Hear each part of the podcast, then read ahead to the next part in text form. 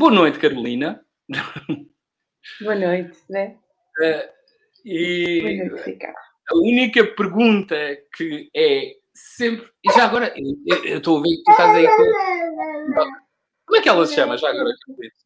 É a Luena. Ah, Luena. A Luena, eu, eu costumo ver muitas vezes a Luena é no mercado Afrolim. Muitas vezes. E ela lá está, está sempre presente. Olá, Luena! Uou! A Luena é uma. Isto, isto vai ser giro. Daqui a uns anos podes mostrar a Luena. Olha, aqui a mãe estava a conversar e estava contigo. eh, estava contigo e.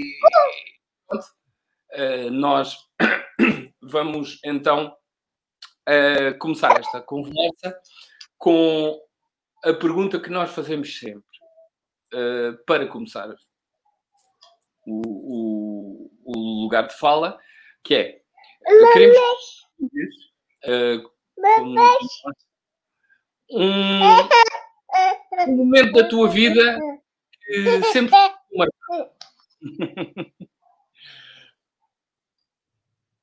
Sim, sim.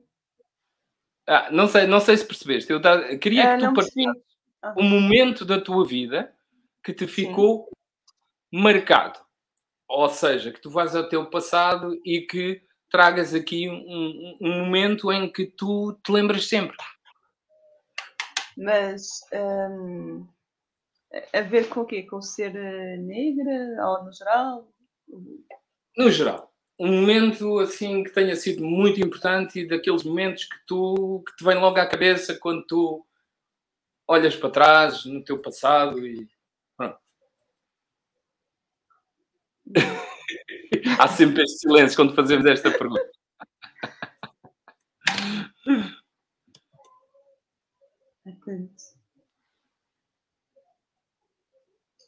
Boa noite a todos também.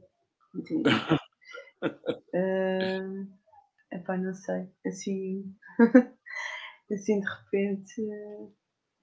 Olha, há um episódio engraçado que, que até hoje com os meus primos, mas não sei se tem assim tanta piada.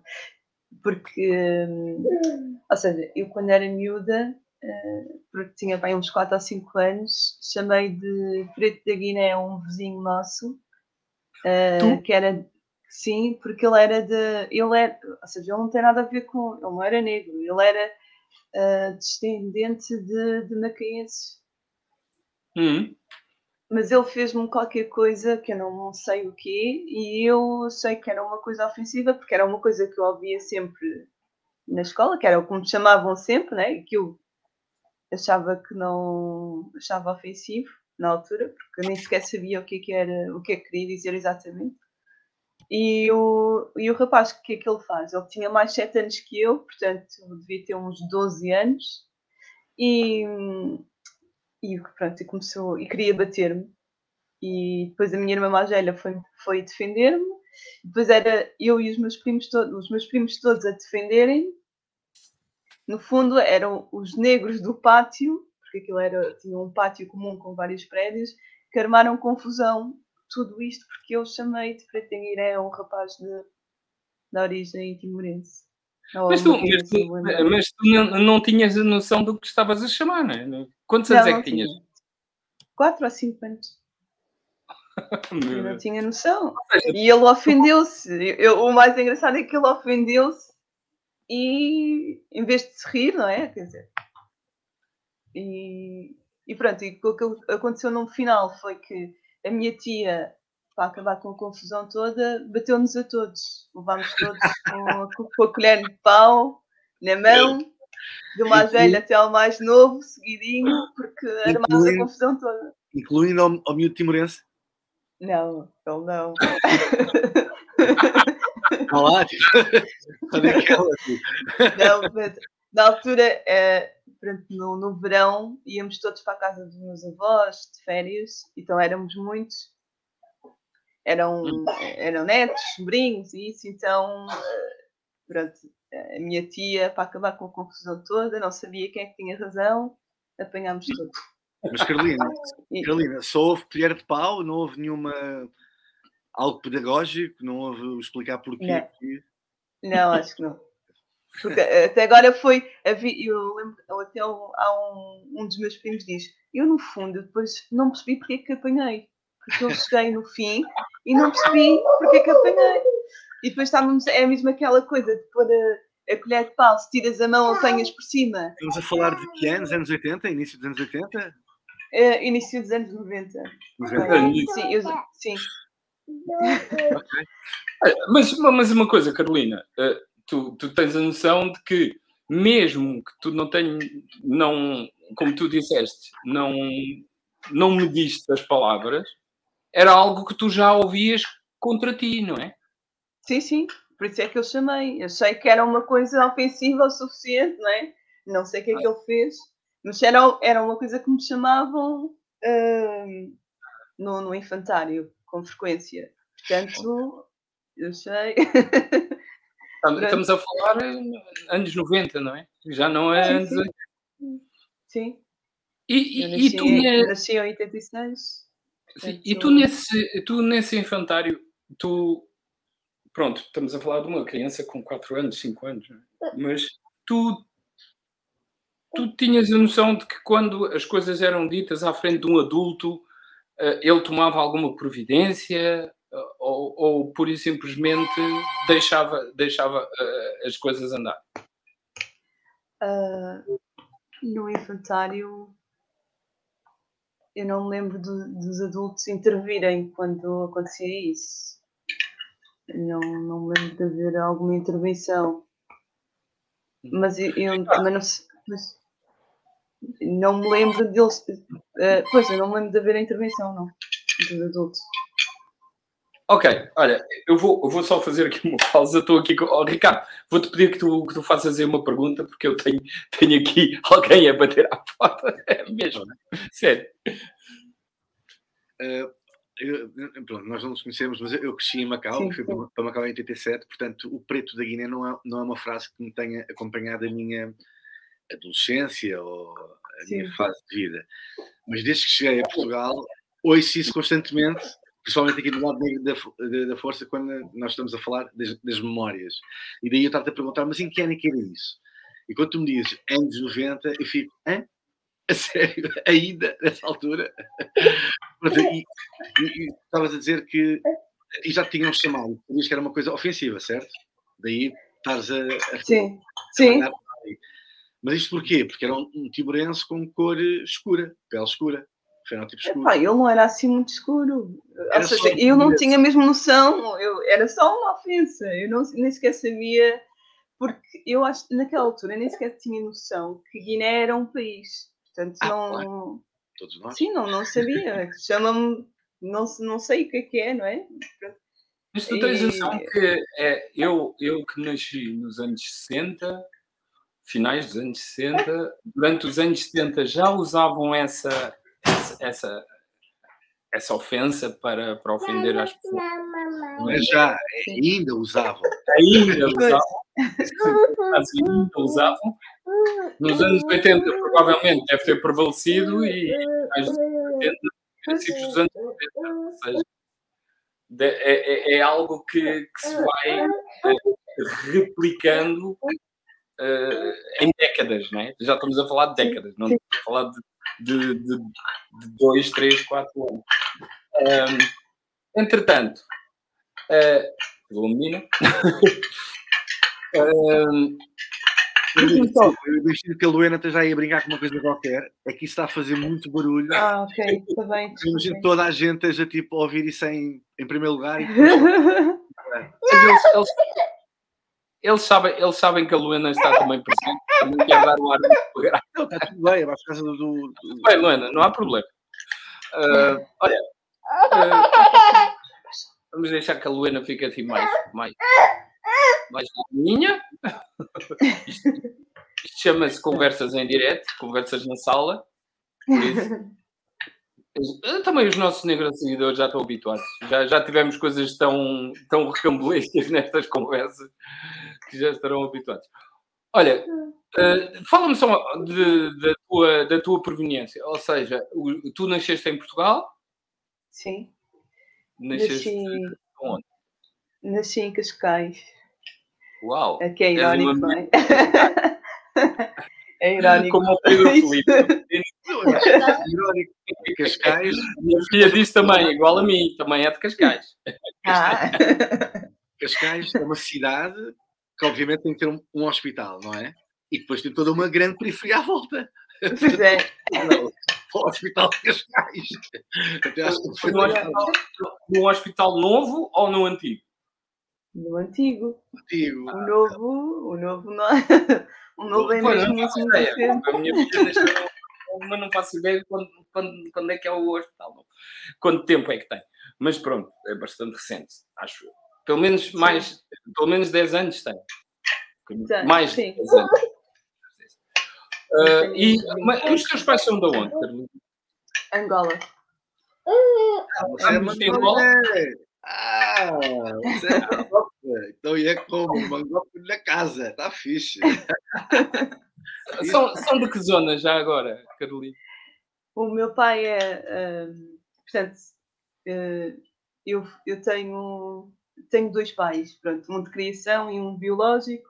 O biológico é do Bié, o de criação é do esquema Luanda.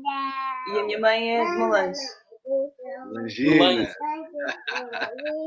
Não O vai Ricardo é que sabes dizer onde é que fica Malange, mais ou menos. Eu não, É não Norte tenho Luanda. A Norte Ah, de não Luanda. Sim. não tenho sequer a noção de geografia angolana, mesmo.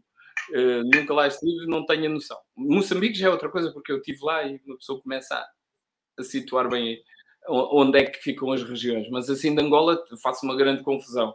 Há pessoal que diz hum, uma cidade, eu penso que é no sul, e depois sei lá. Luanda. Já é a norte de Angola. Portanto, Ah. Malange fica a nordeste. Muito próximo. Cerca de 200, 300 quilómetros. Já estás na província de Malange. E o Bié, se não me engano, é no centro de, de, de, de- Angola. Mais Uhum. para sul. Sim, sim. Sul, sul é mais passou. E, e- e com que idade é que os teus pais vieram para Portugal? Que, eh, em que ano é que vieram, aliás? Um, a minha mãe veio em 75 e os meus pais, não sei. Uh, mas devem ter vindo na mesma altura, porque a minha mãe conheceu o meu pai biológico na mesma altura. Portanto, uh, na Mas mesma altura não, é mas curioso. conheceu-o cá, conheceu-o cá, mas uh, em Portugal, por isso. É curioso, eu, eu agora achei super curioso uh, teres usado a palavra os meus pais, não é? Que, que Sim. Fica, fica- na verdade, não é? o pai biológico o pai físico, é, é exatamente a mesma coisa, não é? Para ti. Olha, além dessas tuas eh, experiências na pré-primária, eh, entraste na escola, co- como é que foi para ti eh, a tua, a tua, a tua infância? Assim, daquela que tu te lembres?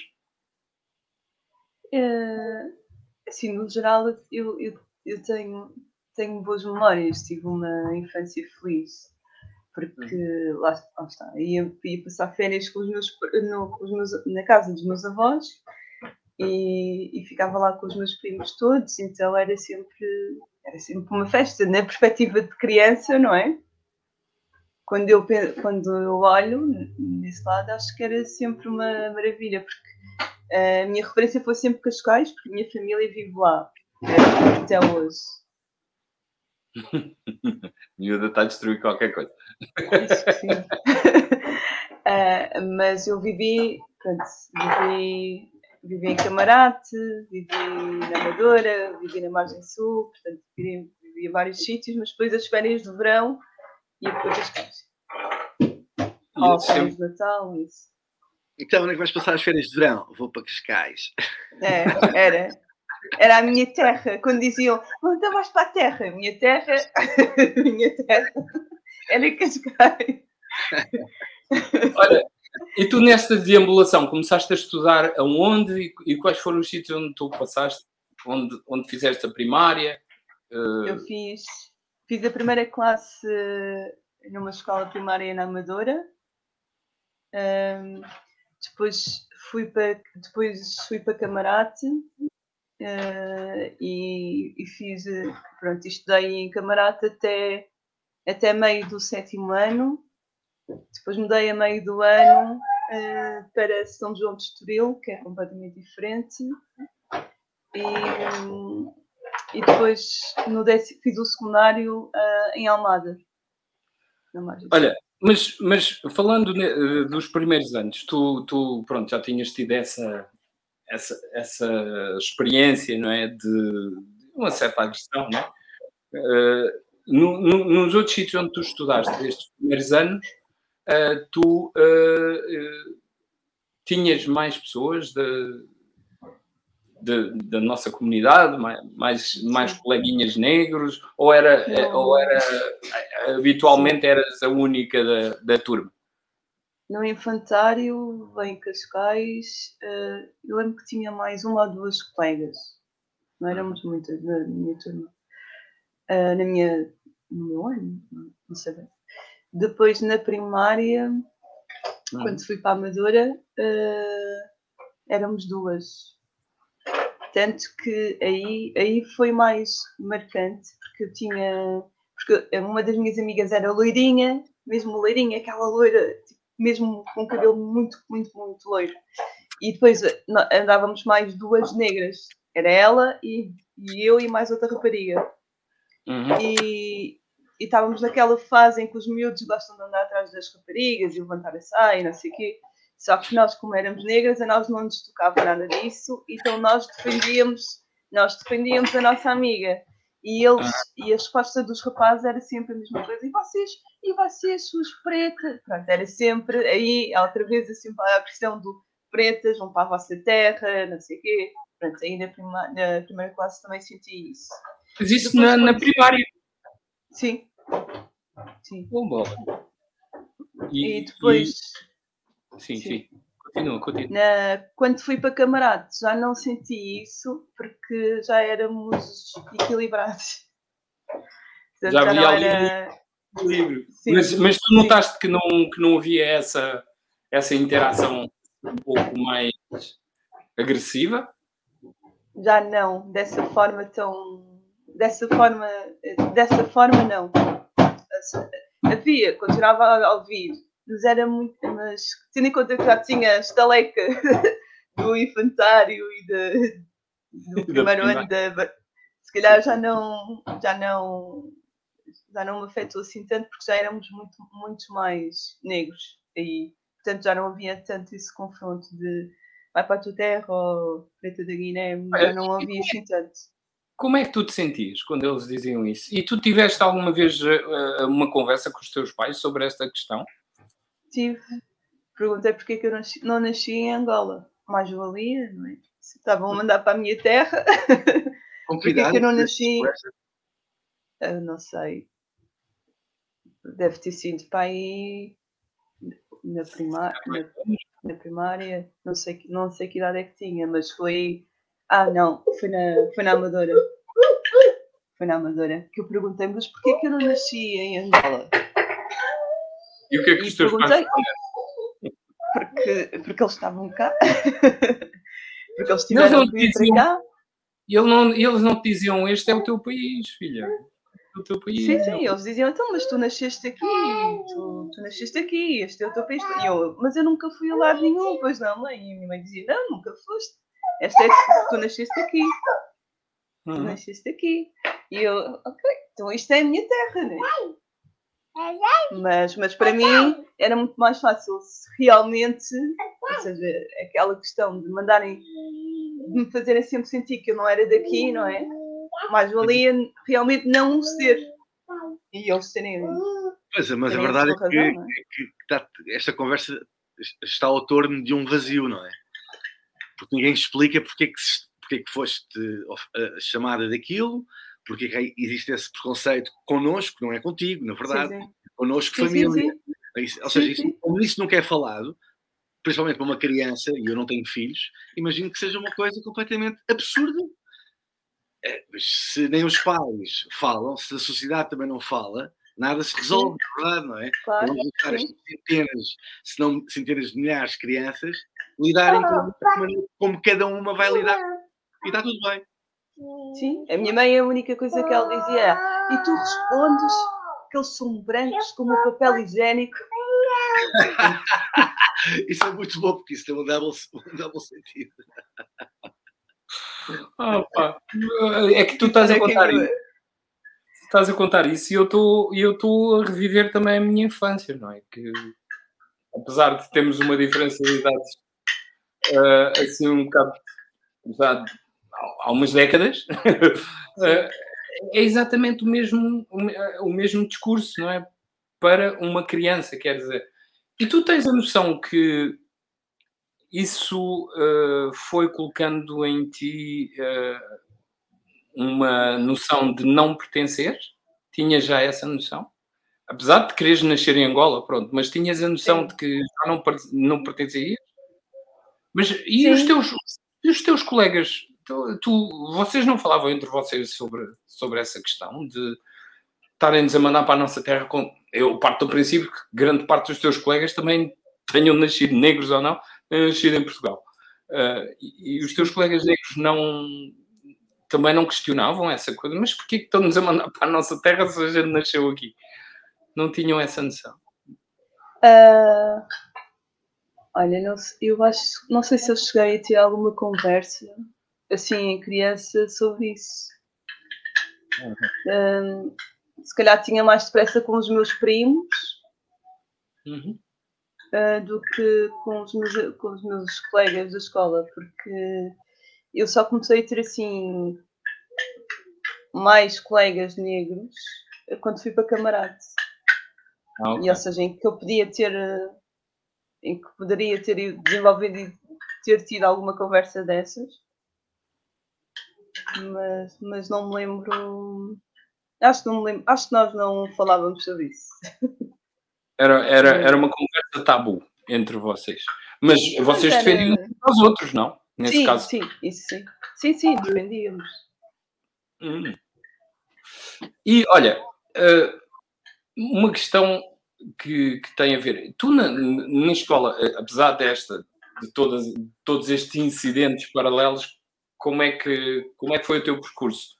Uh, eras boa aluna ou ou pura e simplesmente fechavas-te ou, ou isso passava completamente ao lado? Era. Nos primeiros anos era boa aluna, na primária e até ao sétimo ano acho que era, pronto, era boa aluna. Depois era uma aluna assim mais mediana, não, não, não, não, não era assim, pronto, não tinha negativas, mas também não tinha assim notas. E, tu reparavas que os teus colegas negros uh, eram, eram uh, mais. Uh, mais como, como é que é colocar esta questão? É, é, eram mais agressivos, eram, estavam mais distantes de, da escola, ou, ou não, não reparaste isso? E eu faço esta pergunta porque há, há muitos convidados. Em camarate, em Camarate era, era, existia muito preconceito. Uh, mesmo na forma, na, na, distribuição que era feita as turmas, que eram feitas as, a forma como eram feitas as turmas. E, e acho que eles punham, bastava sermos negros e eles punham todos na mesma turma, com repetentes, a não ser que tivéssemos assim um currículo, pronto, porque eles têm lá, conseguem ver as nossas notas, né, dos anos anteriores, e aí eles punham-nos numa, por exemplo, a mim puseram-me numa turma onde éramos menos negros e, e, e eram mais brancos e tínhamos menos repetentes. Uh, e aí, é, pronto, apesar de ser, sermos mais negros do que, que era na Amadora, por exemplo, era uma turma que não tinha assim tanto, tantas pessoas negras, tantos miúdos negros. E porque não éramos, à partida éramos melhores alunos. E pois, é. eles faziam essa, essa, essa distinção.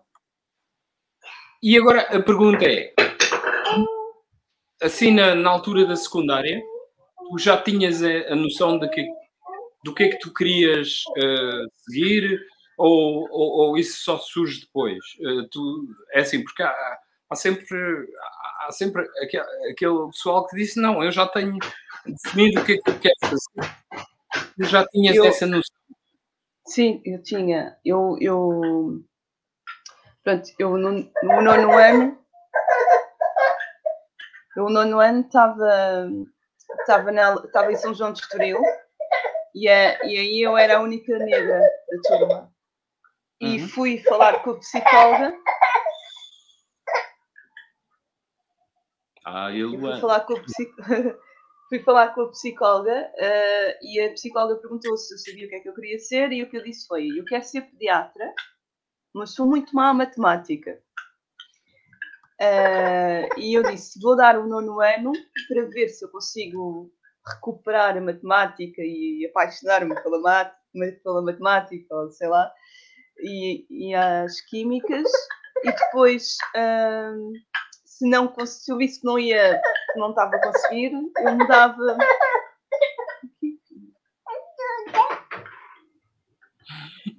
Se eu visse que não conseguia, eu, eu mudava, ia para a humanidade. E o que aconteceu foi que e a, e a psicóloga disse: Ah, ok, então tu já estás decidida, então pronto, nem sequer fiz testes psicotécnicos, não fiz nada. E, e fui a única da turma que não fiz nada de testes psicotécnicos e depois, no final do nono ano, fui para Humanidades, porque percebi que, epá, eu ia ter que andar a, os, os, três anos seguintes a, a amarrar e eu não ia ter explicação nem nada disso e eu nem ia conseguir. A, achei que não ia conseguir a, entrar em medicina. então, pronto, fui para o plano B, que era ser jornalista na altura. E porquê jornalista? porque sempre gostei de escrever e. Ah, eu... achava que. a pedir a mamãe. Ah. Não está aqui a ajudar. Uh, sempre gostei de escrever e sempre achei uma profissão interessante.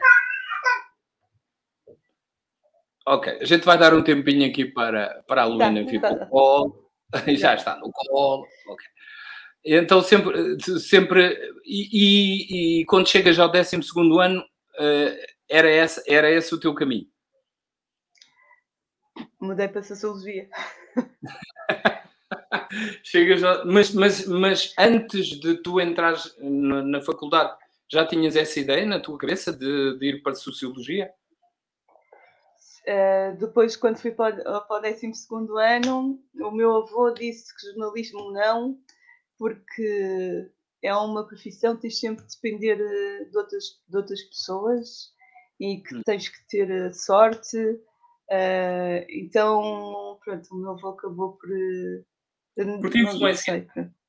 Acabou Sim. por ter influência.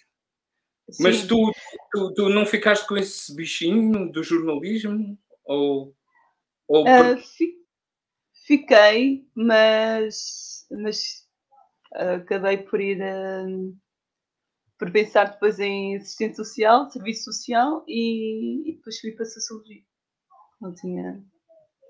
que dava para, para serviço social também, de alguma forma. Ok, então já tinhas na tua ideia de fazer alguma coisa no social e e poderes Sim. intervir de alguma forma. Uh, mas já pensavas de, de, intervenção na tua comunidade ou, ou era mesmo porque tu gostava? Tu primeiro disseste que querias seguir a medicina né, na área da, da pediatria. Pediatra, né? sim. Okay.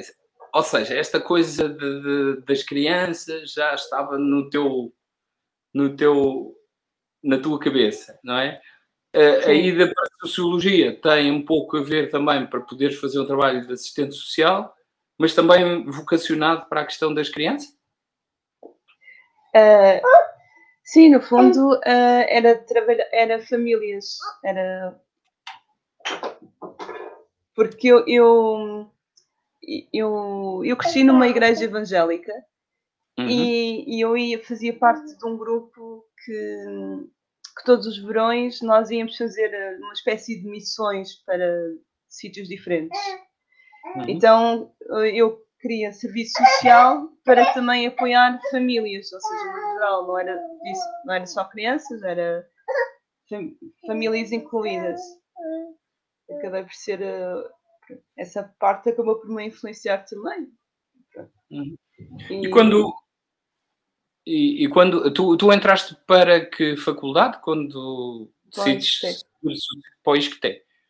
Sim. E, e como é que foi o curso de Sociologia? Era algo que, que tu apreciaste ou, ou, ou, pelo contrário começaste a ver que não era se calhar a socióloga que tu querias ser? Olha, uh, eu queria uma coisa mais prática. Aquele curso para mim foi muito, muito teórico. E, mas uh, ao mesmo tempo eu consegui envolvi-me na, na, associação de estudantes na faculdade, portanto tive muito essa parte. Uhum. Uh, e envolvi-me também depois num, num, outro grupo que pertencia uh, à, à igreja, pronto, era evangélico e era dar apoio a estudantes de Erasmus, ou seja, eu ensinava português. Uh, isso foi acabando, foi completando também pronto, a faculdade. Era, as aulas em si eram muito teóricas e, e tive assim uma pequena desilusão, confesso. Uh, até cheguei a falar com um professor uh, desesperado, dizia: Não era, isto aqui não é aquilo que eu queria. E, eu, e, eu, e ele ainda disse: vocês têm muito tempo pela frente, se isto aqui não define a vossa vida. Portanto, tens tempo para mudar se quiseres mudar, não é? No, no fundo.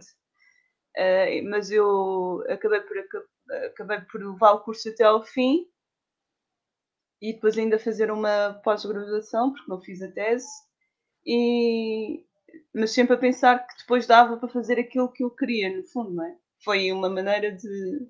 Foi um, um fim, não, foi um, um meio para atingir os fins que eu queria, no fundo. Uhum. Mas, quando, terminaste, mas quando, quando, terminaste o curso de Sociologia, o que é que começaste a fazer? Trabalhei, trabalhei numa IPSS com toxicodependentes durante um ano. E, e, e aí foi, foi engraçado porque Pronto, eu tinha 22, 22 ou 23 anos e estava a trabalhar com trabalhadoras de sexo, portanto, prostitutas, uh, com toxicodependentes e os meus colegas, alguns deles eram ex-toxicodependentes e eram mediadores. A ideia era, eram os mediadores. E... Tu dizes colegas quê? Colegas da, da, do de, de trabalho, da equipa? Não do, do, ah. do projeto onde eu estava. Ah, ok. Porque eu, sim, eu estava como técnica social e, e era, na ausência da minha chefe, eu era a responsável pela equipa e depois tínhamos mais dois mediadores que eram pessoas que tinham sido tinham sido toxicodependentes, mas que já estavam em recuperação. E que impacto é, é que isso tem? É assim, penso que eh, que tenha sido um, um, mundo muito estranho para ti, não é? Tu, tu que vens, tu que vens de, um, de uma pronto, de um meio da igreja evangélica, uh, de repente uh, encaras esta, esta realidade, não é? Uh, foi. Foi duro? Foi sim. Foi.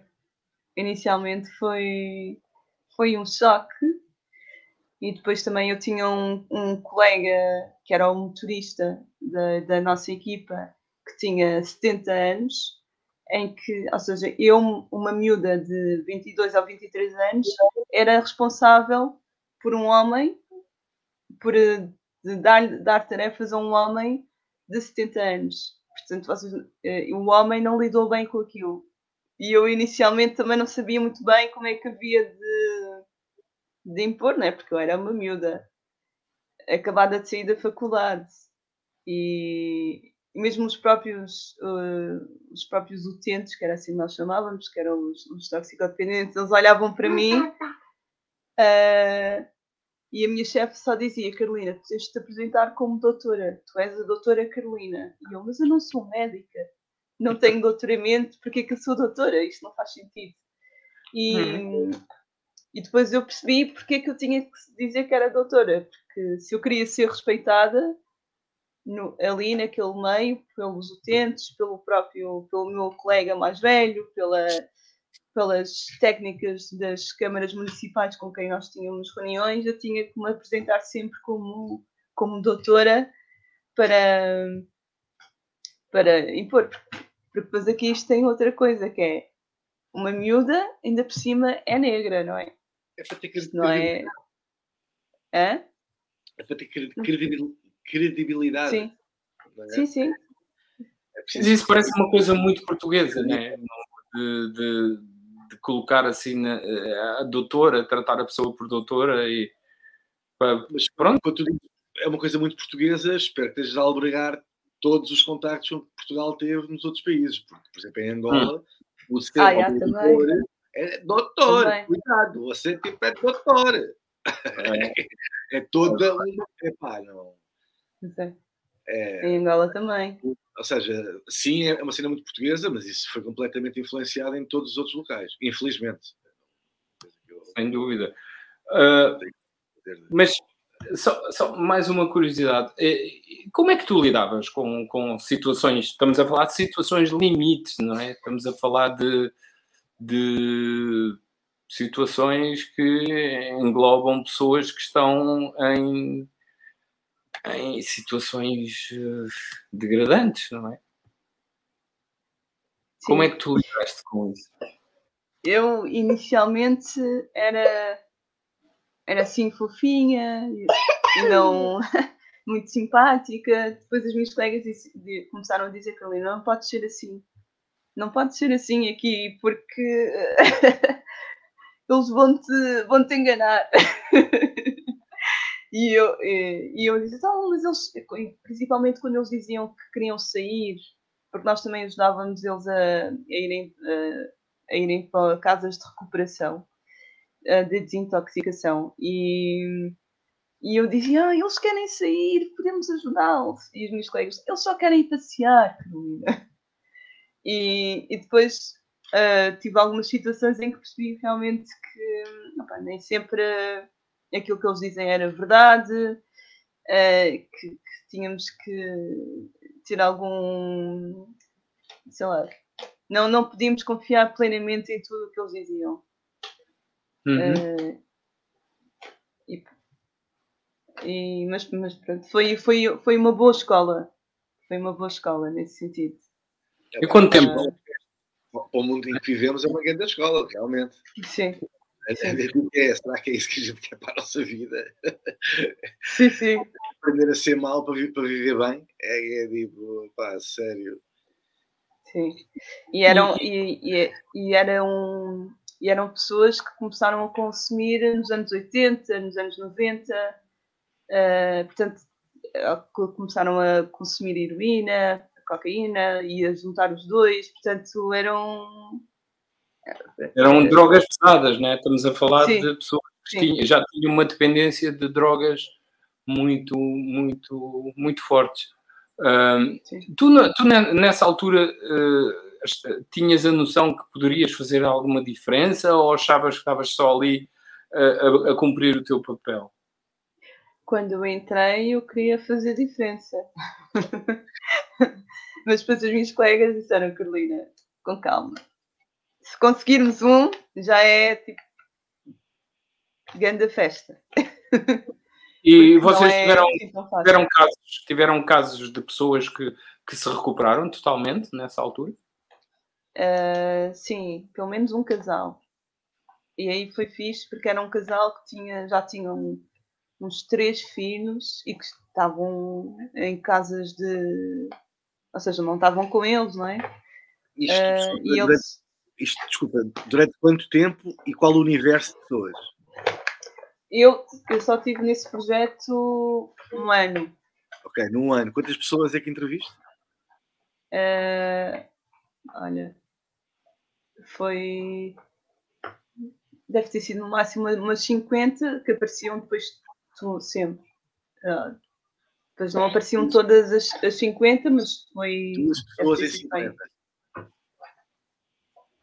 É? Duas Pois. Sim. Mas tu, tu tinhas a noção que, que uh, era, era sem dúvida muito complicado conseguir fazer com que essas pessoas deixassem dessa vida. Tu falaste que, que havia também pessoas que estavam na prostituição e. Sim. Uh, as, pessoas da, sim, as pessoas da prostituição, nós não. Ou seja, eram. Elas estavam ali, nós não conseguimos. A única coisa que nós podíamos fazer por elas era, era conversar com elas, ouvi-las. Uh, dávamos depois preservativos e e levávamos comida. Mas, mas elas não, não. Ninguém saiu dessa vida. Mas víamos também situações de, de tráfico de. Provavelmente que era tráfico de mulheres e aí era mais pesado. Mas é, com essas mulheres nós não conseguíamos uh, falar assim muito porque tinham. Uh, tinham nos, nos pá, como, é que, como é que se diz? a palavra formal. Mas pronto, era o chul, tinha um chul lá à volta. E, não, e ele não, não as deixava parar para conversar. Uhum. Mas víamos também, por exemplo, quando chegavam mulheres novas ao local, as que estavam lá há mais tempo, uh, marcavam, gostavam de marcar bem o seu território.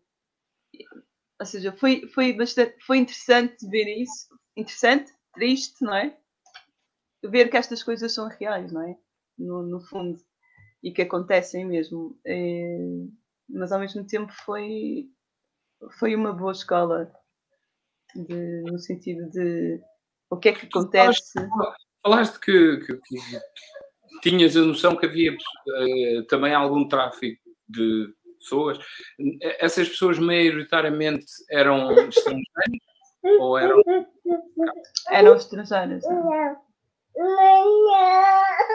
Zonas mais ou menos.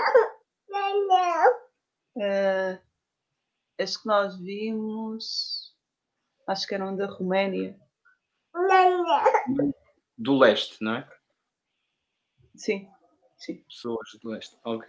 Eu, eu digo isto porque uh, eu também tenho a noção de que há muita gente, uh, principalmente na Península Ibérica, não é? Que, que é trazida para cá vinda de África, não é?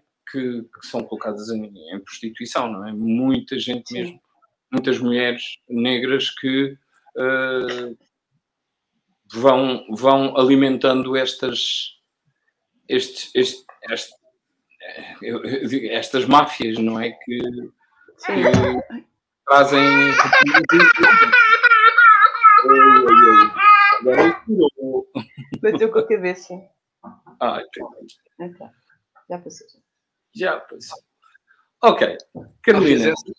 Mas fizessas que até incluem padres. Hoje saiu uma notícia, não sei se vocês viram na, na TVI ou na, na SIC, foi na hora do telejornal.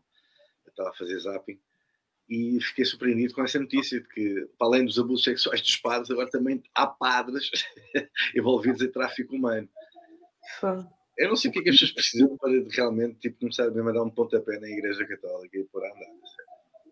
Não, quer dizer, nós já falámos disto há umas semanas atrás, sobre esta última situação do, do, do, do, do nosso Presidente da República, uh, o que me leva a crer que uh, também existe uma total uh, falta de vontade de trazer estas Sim. coisas para o debate público, não é? Estamos a falar de uma instituição. Uma coisa que é incrível e que todos estamos a estranhar é que de repente são muitas notícias num curto espaço de tempo em que a Igreja Católica está no olho do furacão, seja por abusos sexuais ou tráfico humano ou whatever. E por alguma razão essas notícias estão a sair em catadupa.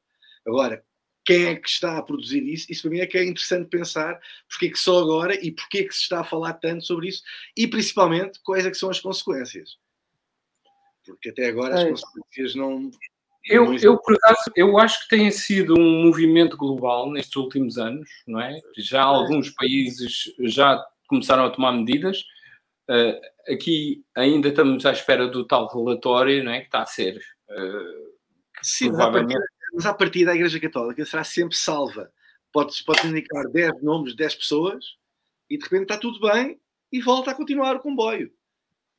Uhum. O, o problema aqui, na verdade, é a instituição. Enquanto Sim. as pessoas não, puder, não colocarem isso na questão, nós vamos estar aqui com notícias, ok, ainda bem que, que elas saem. Não é que ninguém saiba que isto acontece há séculos. A verdade é que ainda estão lá e continuam a lá estar. E no, nos dias a seguir aos tais notícias em catadupa dos abusos sexuais dos vários padres e bispos, whatever, o que é que nós, enquanto portugueses, assistimos? Isto é que é incrível. É que no dia a seguir estão 300 mil pessoas em Fátima. Isso é impressionante. Tipo, é, tu nunca é, vais ao, ao, ao, do problema, seja na Igreja Católica, seja no racismo, seja whatever. É isso que cada vez mais, eu me percebo. Nós até podemos falar sobre os, os assuntos, mas resolver mesmo, nós estamos longe de querer resolver. Uhum. As notícias, as, notícias, são se, sobre se isto, isto e isto. Ninguém fala das causas. Ninguém fala do que, o que é que faz isso acontecer. Seja Igreja Católica, seja racismo, seja corrupção, seja o que for. É? Nós uhum. estamos viciados aqui num, numa bola. É? É uma bola. É que nem é uma bola de neve. É uma bola. É que se não fosse uma bola de neve, pá, era fixe. Porque ela ia ficando maior, maior, maior, até que chegava a um ponto e destruía. Ok, agora, agora temos que falar, temos que resolver. Agora, bola, traz para a frente, traz para a frente, epá, está tudo. Podemos falar o que quisermos. Se, se 50, os cidadãos, a população, não quiser exigir, epá, não, whatever. Mas também não é esse o assunto, não quero desviar a conversa. É que a gente vai falar, falar sobre Aqui há vários assuntos que, que interessa sempre. Estou super curioso em saber uh, porque é que ela é, é dola e porque é que o faz e qual é, é ainda, ainda vamos para essa questão. Uh, tu, tu, tu saíste, entretanto, dessa instituição e começaste a trabalhar em que depois disso? Trabalhei em contact center, em call centers. Um deles foi com o Danilo. Ah, ok. Com o Danilo. o, e... ele, ele é o presidente do sindicato, cara. Pois é, na altura ainda não, ainda não acho que ainda não, não tinha sindicato. um sindicato, ainda não. Mas, Mas trabalhei. E como é que foi a experiência de, de trabalhar? Passas da cena social para. Mas foi, foi quê? Porque tu te cansaste de, daquela, daquela, daquela vida e quiseste mudar completamente de. Não. Ou foi uma não. questão mais económica? Não, porque hum, o projeto hum, teve que ser. Nós éramos duas equipas naquela IPSS, só que depois houve menos, menos apoio do, do Instituto, do IDT, que era o Instituto da Droga e Toxicodependência. Então, um, nós éramos ter três técnicas e, e, e, eu era a mais nova. Portanto, acabei então... por, não, por não ficar eu. Uh, e fico porque havia a minha chefe e depois ficou a outra que era de outra equipa, portanto eu tive que fui eu que saí. E depois não estava a encontrar nada na, na minha área, a área social não é muito fácil. E, uhum. Então acabei por, uh, por ir trabalhar em, em contact center, que era o mais. Como é que foi essa experiência? Tu que já tiveste tinhas tido uma experiência assim um bocado no limite, não é? Já mais desgastante, Sim. e foste para outra que de outra forma também é, não é fácil. Pois não. Olha, hum, eu já tinha trabalhado num eh, durante a faculdade. Uhum. E, mas depois aqueles projetos onde eu tive, depois de, depois de acabar a licenciatura, pá, eram mesmo muito, muito chatos não gostei nada dos projetos onde eu estava, até que consegui chegar a um projeto que era mais, foi onde eu gostei mais, que era o call center dos Correios, do uhum. GTT. E aí, aí foi, era uma coisa mais estável, e era quando inbound. Tu, tu, tu, quando dizes chato, é por questões laborais ou foi por uma questão de ter que lidar com, com os, os clientes?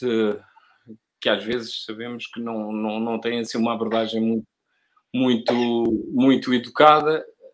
Era por era, isso que. Era por questões laborais mesmo, era os, o ambiente em si. Uh, e não. Acho que o sítio onde eu parei mais tempo foi aí no CTT. Uhum. Uh, e, e onde eu gostei mais também. Depois acabei por sair e fui trabalhar num, num hotel, num hostel, era um hostel, mas Hum. depois acabei por não ficar, porque aquilo era um estágio e depois eh, não fiquei.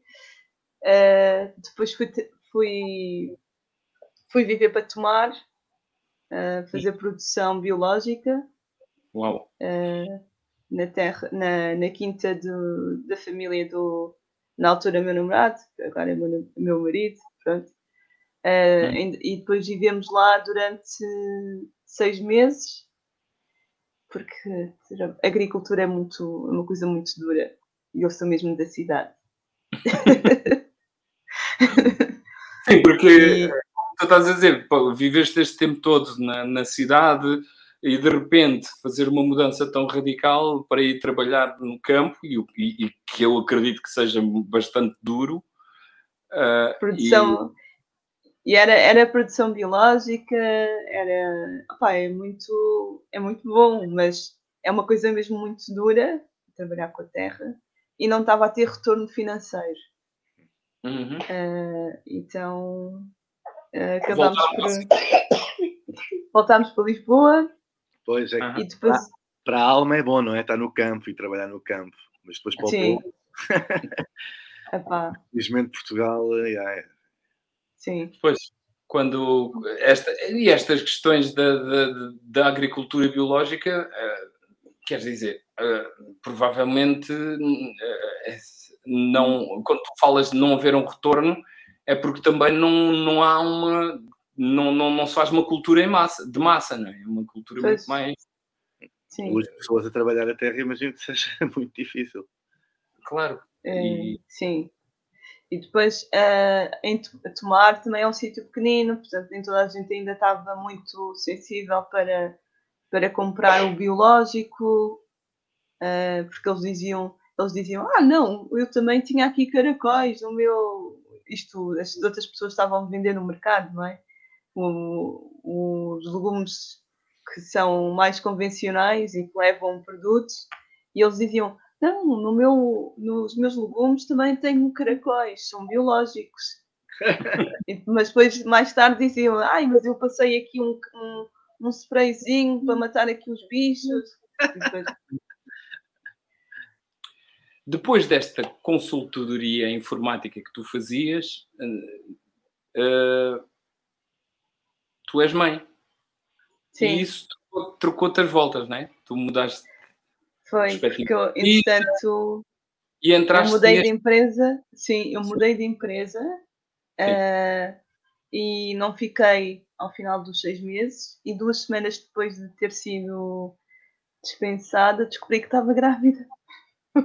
então, eh, foi do assim, teu primeiro filho, não é? Sim, Como é que ele sim. Alexandre. O Alexandre. Alexandre. Então, tudo isso mudou a tua perspectiva de vida e então entraste para o mundo das doulas, da parentalidade. Pronto, nós Sim, já tivemos... isso sim, diz, diz, foi, diz, ou diz. seja, no fundo foi eh, pronto, eu acabei por não conseguir trabalho durante a gravidez, como é óbvio, né? Quem é que contrata uma grávida? Eh, e, e depois eh, tive o meu filho e eu tive uma doula durante a minha gravidez, com a primeira gravidez, e, e depois de o ter e depois de ter passado pelo pós-parto, percebi eh, a real importância de ter uma doula. E Que é qual? queria. Já agora, para quem não, não, não está por dentro da- do assunto, qual é que é a real Portanto, eh, de uma doula? Ah pá, eh, na minha experiência com doula foi eh, a minha doula deu-me acesso a informação sobre como é que funciona o nosso corpo durante, durante a gravidez e no parto e depois deu-me bastante apoio a nível emocional a mim, ao, ao pai também eh, ou seja, todos os medos que, que ele tinha ele falava com ela e ela também dava-lhe algum apoio e, e é um bocadinho um- é uma cheerleader pessoal. Ela acredita em tudo que nas nossas escolhas, naquilo que nós queremos para, para a nossa gravidez, para o nosso parto, desde que seja de forma eh, consciente e informada, ela apoia todas as nossas, as nossas escolhas. E ah, mas esse, final... trabalho, esse trabalho é um trabalho voluntário? As doulas uh, são remuneradas ou, ou, ou... São. É, é, é, pago. Tem que ser. É pago. Claro. Eu partia desse princípio, né? Mas uh, diz-me como é que. Pronto, o meu desconhecimento de, também passei um período da gravidez da, da mãe dos meus filhos e havia um desconhecimento total em relação a isso. Mas como é que uh, tu chegaste a essa conclusão de necessitar alguém para te apoiar? Eu, durante a gravidez, comecei a ir a grupo, a encontros de grávidas, uh, onde depois eram partilhas, fazíamos partilhas sobre as nossas experiências, depois falávamos sobre o que é que nós queríamos para o, para o, para o nosso parto, para o nosso pós-parto, enfim.